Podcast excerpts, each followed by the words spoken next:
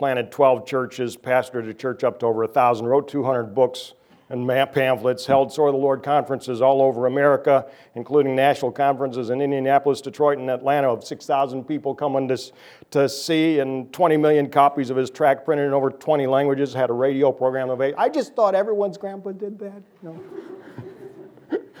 uh, that was John R. Rice. Some, some of you may not be familiar with him, you freshmen maybe. Uh, and, uh, but those were his accomplishments, some of them. Born in 1895, died in 1980. Grew up as a Texas cowboy. Uh, rode his cow pony to Bible college at Decatur Baptist College in Texas. Was in the Army during World War I, but God protected him. When his whole division went to combat in Europe, he had the mumps. So God held him back and protected him from that and uh, uh, for the special purpose that, John, that God had for John R. Rice. Married Lois Cook on September 7, 1921. Think about that. Her maiden name was Cook. She married a Rice. Lois Cook Rice. that's, that's just the way it turned out. Uh, family tradition says that uh, when she said yes to him, when he proposed, she said, This is so sudden. Of course, they'd been going together for a couple of years at the time, but anyway. Uh, went off to seminary in uh, uh, Fort Worth, Texas, Southwestern Baptist Theological Seminary. That's where the John R. Rice papers are. All his letters, thousand, uh, probably close to 8,000 letters from him to him, from other people to other people that were copied to him. And uh, I did research in that this past summer and just uh, learned a lot more about my, my own grandfather. Uh, I saw the little house still there where uh, they lived in the 1920s, and my mother trusted Jesus Christ as Savior in that house. I may get a little choked up today. Uh, how many have a grandpa or grandma in heaven? A lot of you. Okay, that's what I'm feeling right now. Okay. Um, my relationship with him, well, he founded, he became an evangelist, um, uh, founded the Sword of the Lord in 1934. It eventually, at its height, had over 300,000 subscribers very influential in fundamentalism. John Rice was a first generation fundamentalist, born in 1896, of 1895. So by the time, time fundamentalism rolled, rolled around in the 1920s, he was a grown man, and he knew many of the original fundamentalists. Um, and uh, founded the Sword of the Lord in 1934. So he had that paper had huge influence among not only fundamentalists but evangelicals until 1957. Um, and I'll talk about that in a minute. But um, when I was uh, at Southwestern this past summer, Dr. Paige Patterson is the president there. And Dr. Patterson uh, and I had a good talk before the meal. We, we ate dinner with him. And, uh, and he told me that everywhere he went in uh, the 1960s and 70s, all the pastors had, the John Rice, had John Rice's Sword of the Lord on their desks. And uh, it was an independent Baptist publication, and they were Southern Baptists. And Dr. Patterson uh, engineered what's called the conservative resurgence in the Southern Baptists, and he told me John. Rice planted the seeds for that. And uh, so uh, that's the grandpa I grew up with, but I didn't know he was all of that. Had no idea. So let me share with you uh, some of the things growing up. I do have to share with you one thing from uh, after I was grown. Uh, Pastor Zempel mentioned that to me, and, and I got to share this with you. Um, he, he was one on my ordain, ordination council, and my father was, and Curtis Hudson was, and, and several other well known preachers. But John Rice only had one question for an ordination council. I'm going to do my John Rice imitation for you, okay? All right. Well, young man, do you believe in the virgin birth of Jesus Christ, his deity, his death on the cross for our sins, res- bodily resurrection, second coming in power and glory, verbal and plenary inspiration of Scripture? Believe in that? Yes, sir. He believes like I do. Let's ordain him. I, talk, I have talked, he did, did that in all the ordination councils he was on. I've talked to another preacher that had the same experience. But if you're ordained here, guys, it's going to be tougher than that. As I mentioned that to Pastor Van Gelder one time, and he was shocked. He said, Oh, we got to be tougher than that on him. So, so I asked tough questions. What I want to share with you about who he was is based on Matthew 123. Emmanuel, which is being interpreted what? God with us. There was a book written in the 17th century by actually a Catholic monk, but a mystic, someone who thought deeply about God, but not necessarily always biblical. So I don't necessarily recommend the book, even though uh, uh, W, uh, no, uh, uh, a couple of pra- famous uh, Protestant preachers have recommended it, but I don't necessarily recommend, recommend the book. But he had this title to it The Practice of the Presence of God. And that's an awesome title, and that was John R. Rice. The secret, if you've read Hudson Taylor's Spiritual Secret, the secret of John R. Rice's life was practicing the presence of God, being with Jesus everywhere he went. Okay? So, um, I, one thing I learned down in, at Southwestern Baptist Theological Seminary, there was a letter written by a college student writing a paper uh, and he had written to a number of famous preachers and asked what their devotional practices were. And I, don't have it with me, I'm not going to read it to you or anything, but one thing stuck out to me. John Rice said, I, I try to pray 100 times a day. And I read that and I thought, how do you count? do you have a little card, you know, one, two, three, four, hashtag fun, fun, one, two, three. I mean, I don't know how you do that, but that was his practice trying to pray 100 times a day. Now, he practiced the presence of God, Emmanuel, God with us. God is with us at all times. First of all, God is with us in our daily life. Hebrews 13 5. Um, hath he not said, I will never leave thee nor forsake thee? You can look it up if you want, uh, but you, you know the verse. Uh, I might as well read the whole verse. I do have my marker here at Hebrews chapter 12, so Hebrews 13 and 5. Let your conversation be without covetousness, and be content with such things as you have. For he hath said, I will never leave thee nor forsake thee.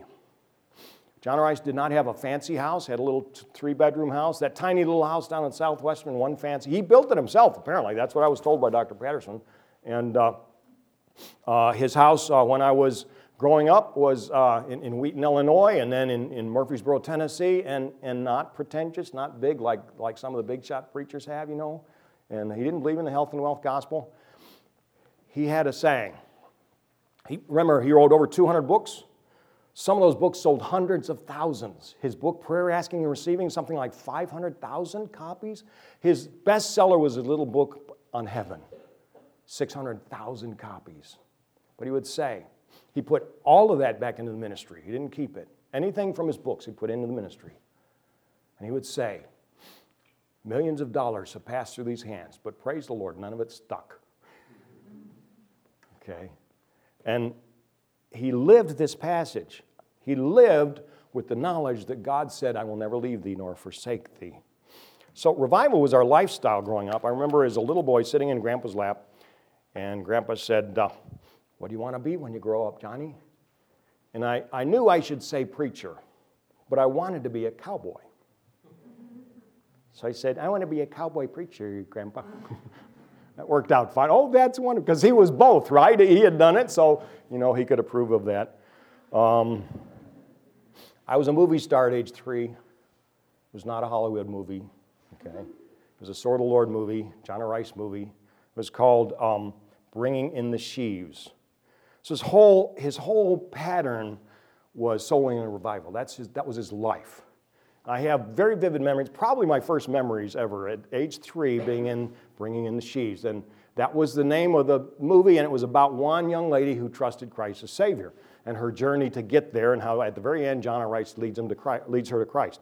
But um, the girl comes to work at the Sword of the Lord, even though she's not saved, and uh, and she's going through all this. She's listening to jazz music on the radio, and she's, you know, and she's not reading her Bible and everything. And she just, she grew up in a Christian home, but she's not saved. And, and so, and John Rice's six daughters uh, are not easy on her. Well, my mother was daughter number two. We had the first kids in our family for the John Rice family.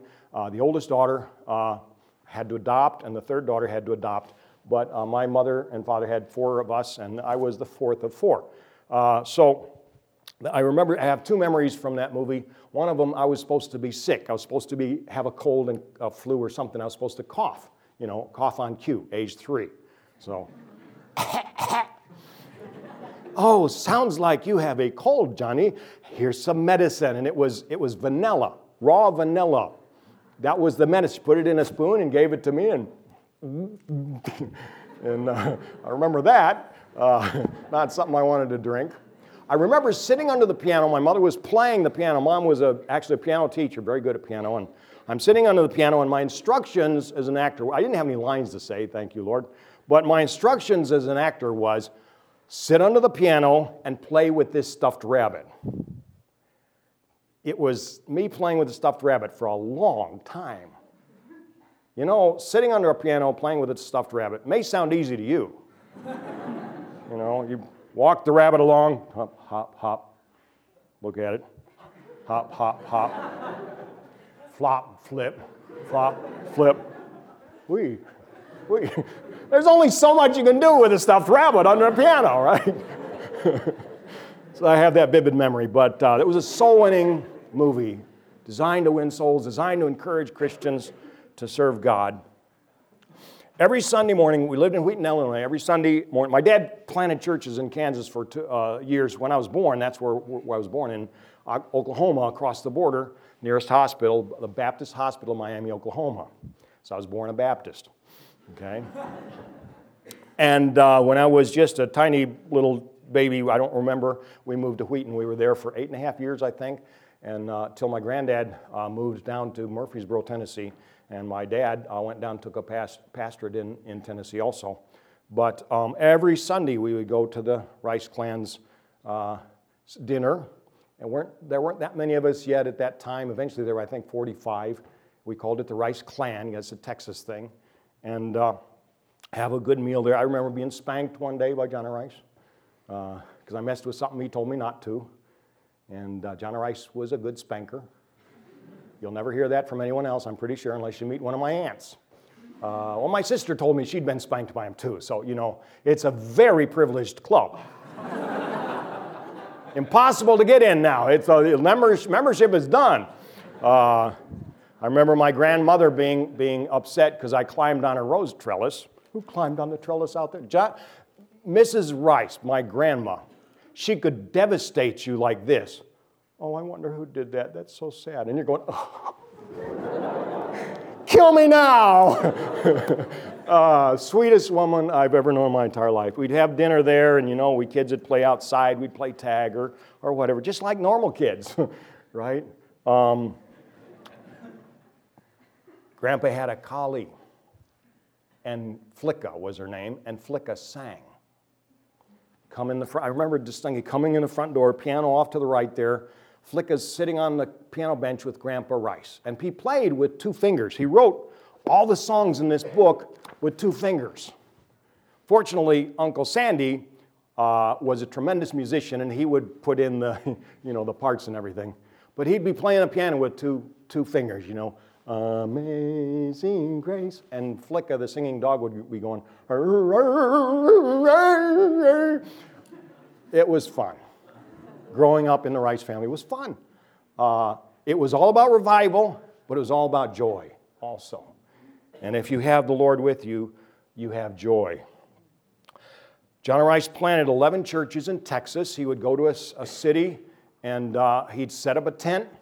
He'd have people come in and he'd have people saved, hundreds of people saved, and he'd organize them in the church, and he'd call someone he knew could be a pastor, and that pastor would come, and he'd move on. It wouldn't take very long either.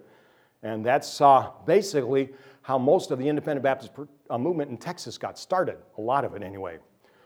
And uh, then he moved to uh, Wheaton, to be near Wheaton College. In those days, there was no Bob Jones, well, there was a Bob Jones University, but it was very small. Uh, Wheaton was the premier fundamentalist school Wheaton College in, in the 1920s, 30s, and 40s. Um, so he moved to Wheaton so his six daughters could go to Wheaton College. And that's where my mother went. That's where she met my father. Thank you, Lord. And uh, um, that's where he lived. He had this beautiful home, but just three bedroom. I mean, nothing special. Just you can see very similar homes all around this city. And uh, we'd go there. Well, um, I was baptized. He started Calvary Baptist Church in Wheaton because there wasn't a church that he was completely satisfied with. He started Calvary Baptist Church, and it was all based on revival. And I remember my father leading singing. Dad became an evangelist for a while, and dad would lead singing when he was home. And I remember prayer meetings, and I remember uh, playing tag out in front of the church. It was on a corner, I can see it in my head. Uh, I remember my two older sisters trying to get me to kiss little Sherry, and I fought that with all my might because, you know, six year old boys don't do that. and you boys don't do it either. You got me? All right. Okay. Uh, so many good memories from there. Uh, in 1959, I was seven years old. Uh, Grandpa Rice started The Voice of Revival, a radio broadcast all about revival, all about getting people saved. And um, the announcer was Bud Lyles, who became an evangelist later on.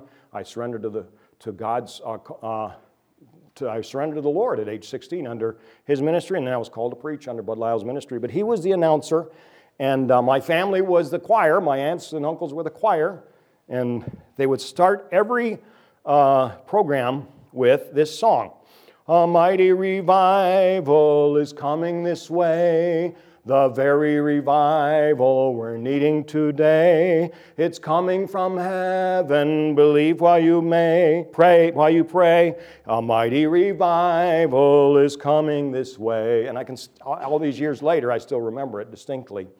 Um, I would sit on the floor and play with something. I don't know anything but a rabbit, but I would play with something uh, while they while they had this this the meeting and and uh, then John. This is at a radio st- studio that we would go to, and then he would preach, and uh, many people got saved through that through that time.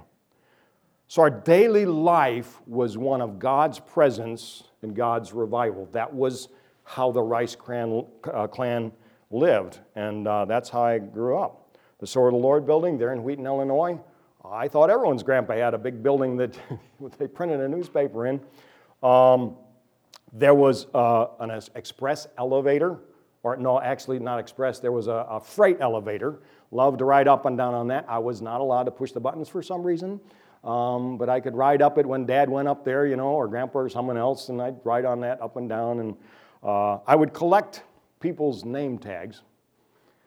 Back in those days, you guys can't imagine this, I'm sure, but they would have pieces of metal about like this, okay? And on it would be someone's name, and that would be put into a machine to a label maker, and it would go ka-chunk through the ink, and that would put the person's name on the label, and they would put that on the, mag- the newspaper, and they would send it off that way. But you know, when it, someone uh, someone uh, didn't want the newspaper anymore, they you know they'd toss out the, the name tag, and I would get those from my memory says from the floor, but that sounds silly. Maybe in the, I don't know, I couldn't have gotten from the trash, could I?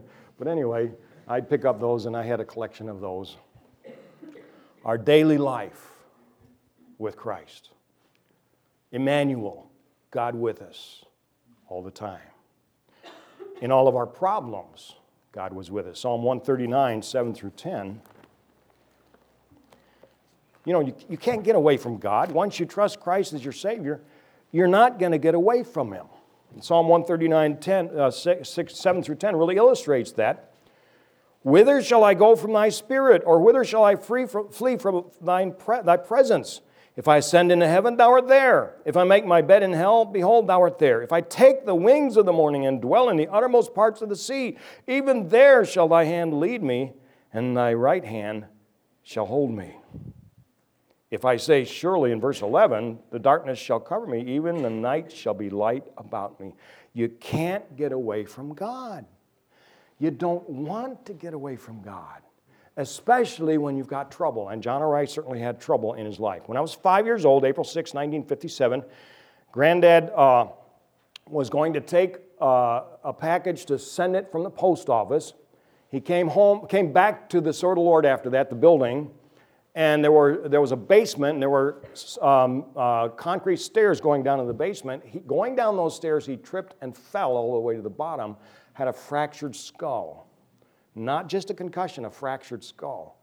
And uh, at that time, I remember going to visit him. The doctor put him at house rest at home, actually. There wasn't anything they could do for him at the hospital. Um, and I remember going and visiting, and, and there he is lying in bed, and his head all bandaged, and I'm and I'm thinking as a five year old kid, wow, this is crazy. That's my grandpa. He's strong. He's, you know, he's always, he's always up there preaching or doing something. And, and good night. How in the world can this possibly happen? But he was so laid back. Oh, Johnny, how are you? And I saw joy. He's lying there with a fractured skull, could have killed him. Here's what he said about that fractured skull Satan tried to kill me, but Satan can do nothing but what God allows. I think the saint was right who said that Christian is immortal until his work is done. God is with you, Emmanuel, all the time until your work is done. And that's what John Rice lived by. God is with us. Everywhere I go, God is with me. You can see blessing anywhere you go. You can go to the other side of the world, to Japan, China, Thailand, Korea, and God's with you. So uh, he got well from that. But that very same year, Billy Graham and John R. Rice had a falling out. What was it about? It was about liberalism. I don't mean uh, liberalism in the sense that, you know, someone believed that pants were okay on women or, you know, it's okay to uh, drink a little liquor or have a cigarette or whatever. Not that, not that. We're talking about people that did not even believe that Jesus was the Son of God. That kind of theological liberalism. Billy Graham came to the place where he said, let's get everyone in the city, liberals, fundamentalists, everyone, to, to sponsor my crusade. And that'll work better. We'll get more souls saved. John. Rice was a fundamentalist. He took a stand against that. All, uh, one thing I learned down in Texas, going through the John Rice papers, I just, to me, it was just an, an kind of an isolated incident in 1957. They had a disagreement. John Rice wrote and said, You still want to be on the board of the Sword of the Lord because we have on our masthead opposes modernism, liberalism, and so forth. And Billy Graham wrote back and said, No, please take me off the board, the cooperating board. I thought that's, that's it, that's just what happened. But for over a year before that happened in, in 1957, there were letters going all over America from John R. Rice, from Bob Jones, from Billy Graham, uh, saying, please understand and don't, you know, and don't turn against me and please, you know, keep, keep telling about my meetings in the sword of the Lord and, and all these things. It was, it was a huge event in fundamentalism and evangelicalism. And it turned out, and I didn't know this when I was a boy. I, you know, I was clueless. Well, just seven years old. What do I know about it? You know, my brother remembers uh, John and Rice and Grandma and Grandpa Rice going to Billy Graham's house and finding out that their kids had a soda fountain. And my brother got jealous. I don't even remember that. You know, I, John, Billy Graham was not even in my head anywhere. Uh, what was in my head? Well, you know, toy soldiers and little books and stuff like that. Billy Graham wrote him in 1955 just a note to say how deeply I appreciate all that you have written in the Sword of the Lord. I continue to be humbled and thankful for your bonds in the fellowship of the gospel. I feel that I am not deserving of the gracious and generous things that you continue to say about me and my ministry. I give all the glory and praise to God. That's 1955. Two years later, Billy Graham was dropping John R. Rice, who had mentored him, and hanging out with the liberals. I don't know if you can picture how devastating that kind of thing is to a preacher. Someone you have mentored, someone you have loved, maybe sometimes even someone you've led to the Lord, and they turn against you. So, Grandpa had a broken heart at that time, but he began writing songs at that time. He was in his 60s already, never written a song until then. 1957, he wrote The Price of Revival. It's in this little book here, page 11. The price of revival, the cost of soul winning, the long hours of praying, the burden, the tears, the pleading with sinners, the lonely, a stranger is repaid at the reaping up there. Reaping heavenly reaping for souls won down here. That's what he wrote when his heart was destroyed, was devastated by um, someone he mentored turning against him. I, if, if I try singing, I'll probably end up crying. Uh, but I Love Thee, My Jesus, the first in this song, 1958, a year later. I'm going to try to sing it. It's a wonderful song, okay? Um, what words can I find to tell Jesus I love him? Because he first loved me. Because of my ransom he paid with such suffering upon the cursed tree. in the morning at the noontide. And when come evening shadows, I love thee, my Jesus.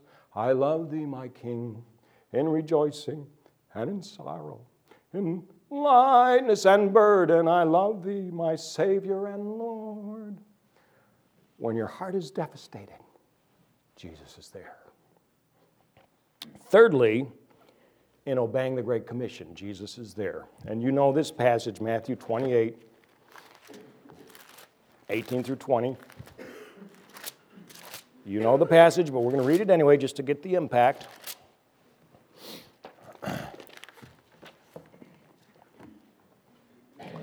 All power is given unto me. And Jesus came and spake unto them all, saying, All power is given unto me in heaven and earth. Go ye therefore and teach all nations, baptizing them in the name of the Father and of the Son and of the Holy Ghost, teaching them to observe all things whatsoever I have commanded you. And lo, I am with you always, even unto the end of the world. Amen. John Rice knew the presence of God to the end of the world.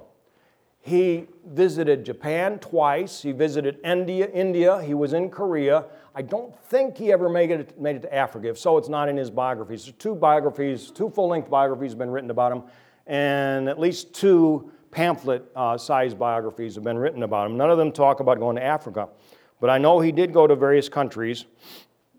The, his uh, tract, What Must Do to Be Saved, was printed in over 20 languages, various languages in India, Japanese, Korean, uh, Spanish, and so forth. It's still used in Spanish, I'm sure. Um, uh, there's a Sword of the Lord uh, Spanish version called La Espada. I think I'm saying that right. Uh, here is the, the Japanese version. Okay? What must I do to be saved? It was originally in green, and uh, this is a reprint I had done. Um, when I worked at the Sword of the Lord, I, uh, one day, uh, I was planning to go to Japan. Everyone knew that. Miss Viola Walden, who was his executive secretary, one day took me to a closet and said, Johnny, here's a box in here of, well, are those Japanese tracks? And I saw them, a box, a couple hundred Japanese tracks of this. And I thought, yeah. And wouldn't you know it, I, I think I wrote it down somewhere, but I can't find the exact incident. But I think it was that very day going downtown in Murfreesboro, Tennessee, I, I found a Japanese man and gave him a Japanese tract. And the look on his face uh, was awesome. Uh, God is so good. Age six, I, I grew up thinking it's absolutely normal to win souls to Christ. Okay? Age six, I go to kindergarten. Had a little friend named Paul. And before kindergarten started, we've got, you know, kindergarten was just a block away, you know, so I'd walk there. It was all safe and everything. And I we're playing outside under a tree, you know, this is a great big tree, you know, about like that. And, and Paul and I are playing, and I, and I just said to Paul, I said, Paul, I said, have you ever believed in Jesus? He said, no. I said, why not? He said, I don't know how. So I told him how I got saved. My mother, I went to my mother's knee at age four, and I said, uh, Mommy, I want to get saved. And she said, Well, do you know John 3.16? And I said, Yes. And she said, Put your name in it. For God so loved Johnny that he gave his only begotten Son, that if Johnny uh, would believe in him, Johnny would not perish but have everlasting life. So I did that. And it came very clear to me. I was under conviction of sin. It became very clear to me what that meant. Jesus died for me. And we talked about that some. And this is the John Rice, this was the John Rice method of soul winning. He'd use Isaiah 53, he'd use John 3.16, and then he would not, he would not give a prayer to, to the person to pray. He wouldn't say, pray this prayer he would say, Now let's pray, and I'll pray first, and then you pray, and thank God for saving you. So that's what my mother did with me, and I thank the Lord for saving me. I remember it very clearly, the joy I had. So I told Paul two years later, I, uh, I said, This is how you get saved. And I told him just how I'd gotten saved. And Paul bowed his head and thanked God for saving him. And we went on playing, and they called for kindergarten, and we went into kindergarten. It was normal day. Well, that day I came home from kindergarten, and lo and behold, Paul and his mother came to our house. And my mother called me in. She and Paul's mother were talking. My mother called me in and, and said, Johnny, come here. I walked in. Uh oh, what have I done? Haven't tried to burn the house down lately. I did do that once. I, I, would, I know this is a side, it's a good story, so it, it's a side trail, but it's a good story. Uh, I was playing Daniel Boone And I started a little fire right next to the house there, a little alcove between two bushes, and I started a fire there. And I saw the wood there was starting to get a little black, and I thought, hmm, this is probably not a good idea. And I put it out. But the lady across the street saw the smoke and squealed on me. So, uh, uh, so I went and my bro- no, I didn't. I didn't do that. No. But anyway, uh, so I thought, what have I done lately? And I couldn't remember anything bad I'd done lately. So I went in, and my mom said, Mrs. Uh, Paul's mommy wants to say something to you. And she was a Christian. She said, Thank you for leading Paul to Jesus Christ. Oh, is that all? Okay. That's a normal day. That's what people do. So what's, what's the big deal about it? Um, that was the John Rice family. Now, I didn't know this, but at that time, when I was a little boy, my grandfather had a burden for Japan. So at one point, he raised money in 1951 or 2, I think, for 3 million of these to be printed in Japanese. Right after the war, the Japanese have been defeated, they're devastated. Many of them had their hearts open to the gospel of Jesus Christ. And he, he raised money for, out of his own pocket for 3 million of these to be printed. And many Japanese people trusted Jesus Christ as Savior through that. I have a book here, The Ama- Amazing Power of the Gospel in Print.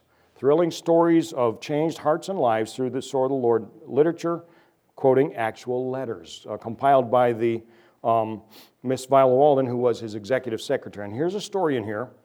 Dear Dr. Rice, 1952. Dear Dr. Rice, just a short note to tell you how much we appreciate giving out your Japanese tract, What Must I Do to Be Saved? Last Sunday, while returning from a service in a nearby town, another missionary and I were giving out these tracts on the train. One young, young Japanese man, about 25 years of age, came to my friend's seat and said he had read the tract through and he wanted to be saved now. He was deeply under conviction and did not mind the other people looking at him as he talked to us.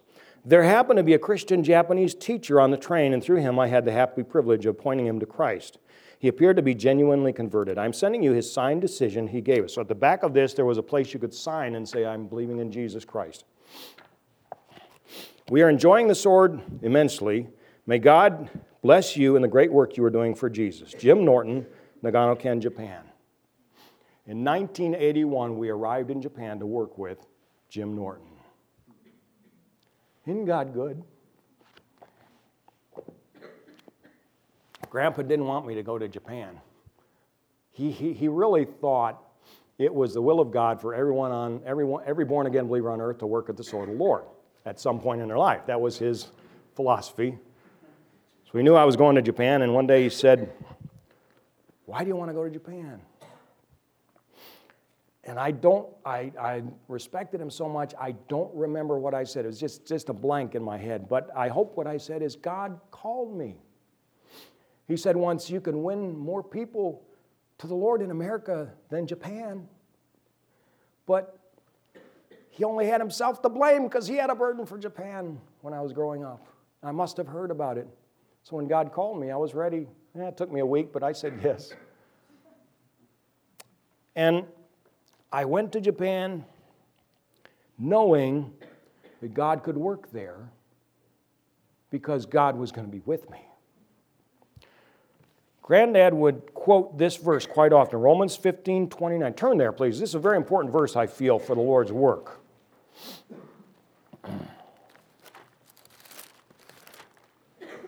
Romans 15 and verse 29. The Apostle Paul is saying to the Romans, I want to go there, I want to be there someday. And he says, And I am sure that when I come unto you, I shall come in the fullness of the blessing of the gospel of Christ. And Grandpa Rice interpreted that to say, Anywhere you go, you can see God's work because He is with you. He is with you. And uh, I, I could talk another hour, I'm sure, about memories of Him, but let me close with this. Uh, probably the worst time I ever had in Japan was uh, when my wife's grandmother died, and she and my baby boy went back to America for the funeral. They were supposed to come back to America on a Saturday uh, afternoon, uh, to Japan on a Saturday afternoon. So I got on a, a train to go and to the airport a couple hours away, the international airport, and go and meet them. On the way there, uh, at the last train, uh, going to be a half hour down to the airport after I transferred, a woman came up to me on the platform and said, a Japanese woman, and said, uh, Can you help me? How, is this the train to go to the airport? Because she was going to go and meet someone. I said, Yes, it is. And she said, Could you help me get there? She's asking me, a foreigner. Okay, and that's very atypical for a Japanese person. Well, we got on the train and, and uh, I, I began telling her about Jesus Christ on the train.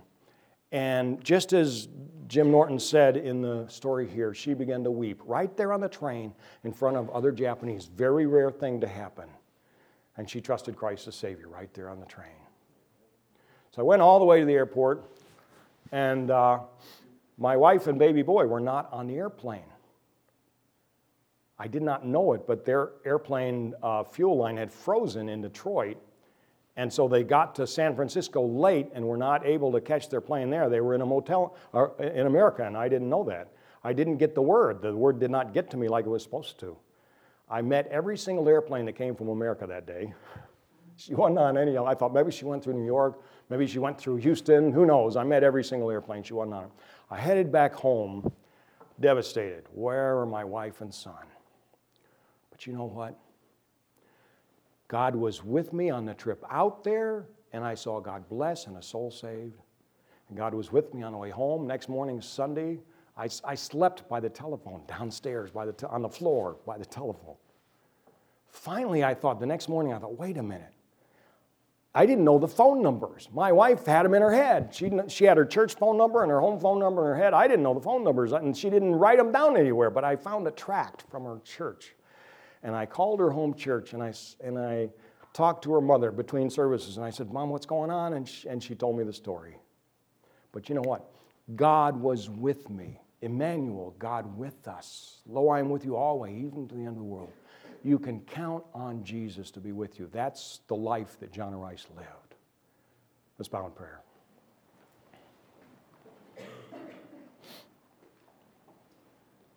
Heavenly Father, I do thank you for my grandfather and my grandmother and my parents.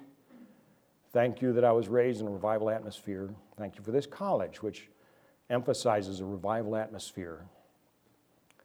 And I pray that you would use these students. Some of them are going to go to faraway places where they may someday doubt your presence. Be with them and show them your mighty presence in a wonderful way.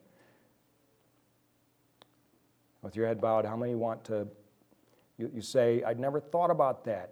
You never thought about it, but you want to practice the presence of God and see Him work everywhere you go. How many will say that? Just raise your hand. All right. You'd never thought of it before, but you want to do it. Yes, amen. Heavenly Father, I just I thank you for these students. I pray you'd bless them and use them. In Jesus' name, amen.